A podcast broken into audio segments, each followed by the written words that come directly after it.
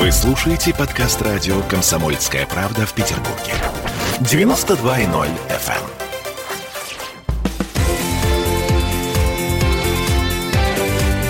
Картина недели.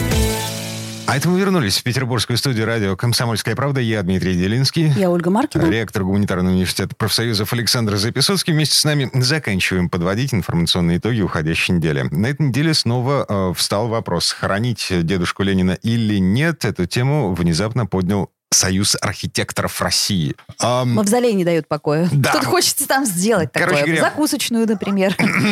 Союз архитекторов России устроил конкурс на лучшую концепцию использования здания Мавзолея в будущем. А чем мешает, э, собственно, тело? Ну, отодвинули и делаете. Ам... Скандал получился настолько громким, что Союзу пришлось извиняться за то, что их неправильно поняли. Они никоим образом не хотели ущемить чьи-то интересы, никоим образом не собирались э, решать судьбу тела вождя мирового пролетариата. Они просто смотрели в светлое, отдаленное будущее, там, условно, лет через 50, когда так или иначе вопрос с э, телом будет закрыт.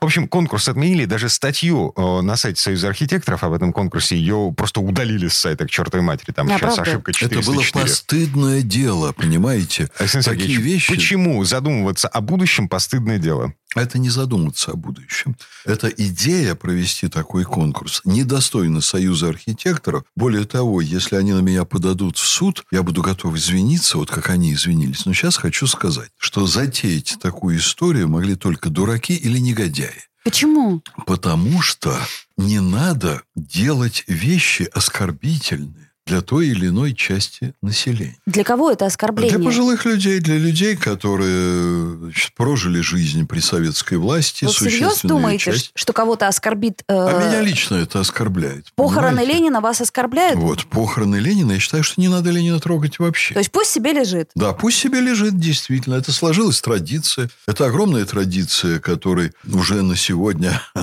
практически сто лет. Скоро будет вот-вот. И давайте мы посмотрим на это это дело иначе. Дело в том, что отношение к мавзолею должно быть отношением к нашей части истории, а никакие части истории выбрасывать не надо. Вот я только могу сожалеть, что Никита Сергеевич в свое время вынес Иосифа Виссарионовича из мавзолея, его тело. И это не надо было делать, по большому счету. И нынешним поколениям вообще надо перестать орать, что кто-то там в прошлом был негодяй, что это плохой человек, что память о нем надо искоренять. Надо успокоиться и постараться самим завоевать свое собственное достойное место в истории. Вот я вам скажу, давайте мы посмотрим, где стоит мавзолей. На Красной площади. А что там рядом с мавзолеем? Кладбище. А, кладбище. Кладбище. А еще что там рядом? Чуть дальше посмотрите. Там лобное место. Это место, где происходила средневековая дикость, где людям отрубали головы. Так. И огромное количество там было невинно убиенных, невинно лишенных головы, но само по себе действует это варварское. Да, но Иван Грозный вроде как э, в земле сырой уже, так сказать, а я разложился. ну, к примеру. Я это... про лобное место. Так. Вот вы посмотрите, казалось бы, символ российского варварства находится на, в общем, святой для российского человека площади, находится перед храмом, находится у Спасских ворот, и никто не говорит, давайте давайте мы этот символ средневековой дикости уберем. Это часть нашей истории. Она была вот такая. Туда водят детей, показывают и говорят, вот это было. Но там же не написано «лобное место здесь казнили». Там стоит Кремль, там все хорошо. А мы не знаем, что там лобное место и казнили. На, э, так сказать, мавзолее Ленина ведь тоже не написано, что... Написано Ленин. Что э, Ленин был разжигателем гражданской войны. И вообще, правда, спорный вопрос, что был,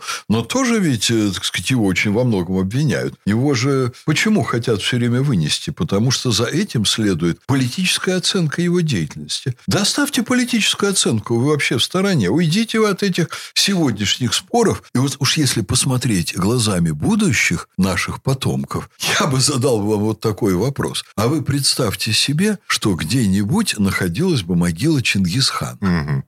Туда ездили бы паломники посмотреть на эту могилу, хотя там уж э, на руках Чингисхана было столько крови, столько жизней, столько завоеваний. Но такой яркий, интересный исторический персонаж. Зачем же нам убирать мавзолей Ленина с Красной площади? О. Никто не собирается убирать мавзолей Ленина с Красной площади. Есть мнение, Перекрасить что... в Луи Виттон. Я уже видел карикатуры, да. Да, это, это забавно, конечно. Но это хихоньки-хахоньками. Вот. Есть мнение, что а, Ленин как символ, это, ну, вот как красные звезды над Кремлем. Мы сменили двуглавых орлов на красные звезды. Мы сменили частично красные звезды на двуглавых орлов. Но до тех пор, пока мы не избавимся от э, символа, который представляет собой вот это тело вождя мирового пролетариата, это мумия, не все хорошо будет в нашей стране. Избавляться от символов своей истории, определенных исторических периодов, это признак слабости власти, режима, государства, культурных основ. Вот мы хотим сделать что-то новое, но вот это новое, оно такое спорное, что оно не может себя утвердить, если мы не угробим что-то старое. Так, Александр Сергеевич, память-то останется. Все да. прекрасно. Было государство. Этого государства уже нет. Есть другое государство. Ну, давайте Путина, по, по, так сказать, по, ну, по истечении времени. Да нет, зачем туда... же? Дело в том, что в определенный исторический период с Лениным поступили вот так. И он там пролежал. И наши предки считали правильным вот это.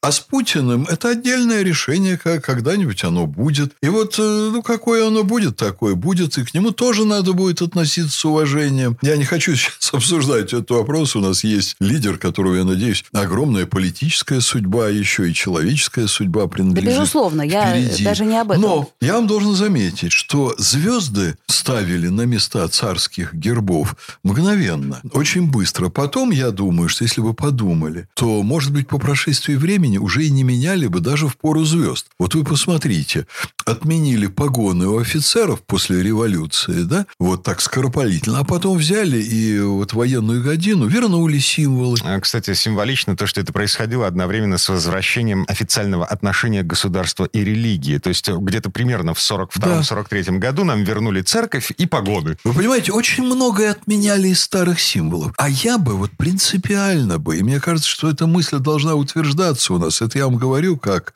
культуролог, ученый, член-корреспондент Российской Академии Наук. Я бы на рубеже эпох не утверждал бы новое, что приходит в жизни путем вот такого уничтожения старых символов. Старые символы, они должны оседать в определенном культурном слое, что бы с ними связано не было. Потому что прибегают там люди, начинают улицы переименовывать мгновенно. Вот О, да. Любая политическая партия у нас хочет навесить там новые таблички. Вот. А что, вот без этого слабо? А без этого вы не можете. А вы создайте новые символы, они укоренятся в жизни народов. Вы пройдитесь по Лондону, и вы увидите там памятники самым разным людям. Ну, памятники, вот да. Сейчас, когда они их начали сносить, мы их упрекаем в дикости. Но мы ведь хорошо помним, что 30 лет назад очередной этап этой дикости произошел у нас. А памятники стали, ну, как быстро да, убрали. Да, в одну да, ночь. Да, Раз, да, и все да. памятники вот заменили. надо символы оставлять, если они связаны с чем-то плохим, пусть они нам про это напоминают. Что мы должны быть осторожнее, мы должны не допускать какие-то ошибки. Но я вас уверяю, что если Ленин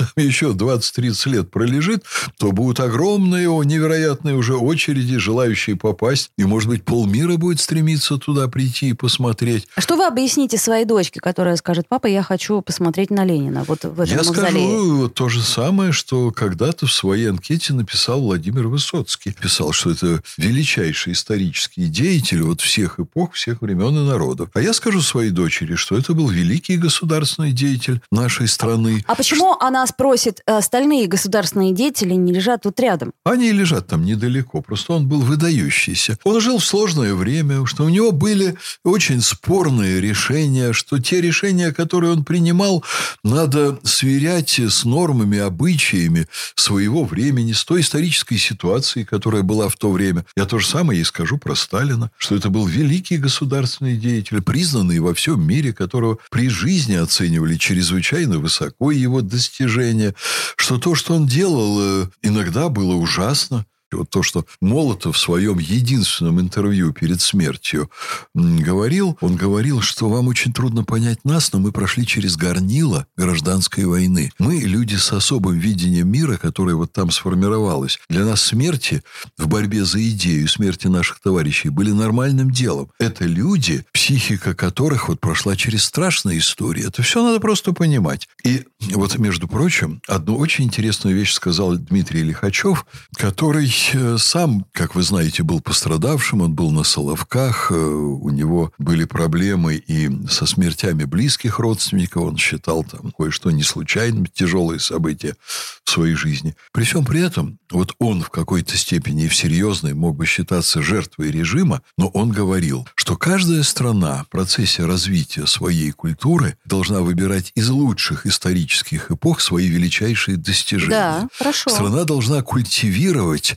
отношение трепетное к героям и э, значит, не обращать внимания на негодяев, которые есть в любой культуре. Молодежь надо воспитывать на примерах того лучшего, что у нас было в истории. Поэтому значит, с этой точки зрения правильный подход к ленинскому времени надо выделять лучшее, что тогда было сделано. В сталинское время надо смотреть лучшее, что тогда было сделано. Другое дело, что образованные люди уже на определенной стадии личностного развития, они, конечно, должны знать и все отрицательные уроки истории. Но тогда, когда они должны к ним, э, могут к ним правильно, вдумчиво отнестись, и когда там наши ошибки исторического развития не являются жупелами, которые приводят, понимаете, окраски черной краской огромные исторические периоды. Угу. Этого нельзя допускать. В общем, пусть себе лежит. Um, я правильно понимаю, что ваш прогноз, Александр Сергеевич, тело Ленина навечно на Красной площади? Я думаю, что это было бы хорошо. Это не мой прогноз, а я думаю, что это было бы правильно для страны. Точку на этом поставим. Всем спасибо, хороших выходных. Александр Записоцкий, ректор Гуманитарного университета профсоюзов. Дмитрий Делинский. Да, и Ольга Маркина. Спасибо. Всего доброго. Картина недели.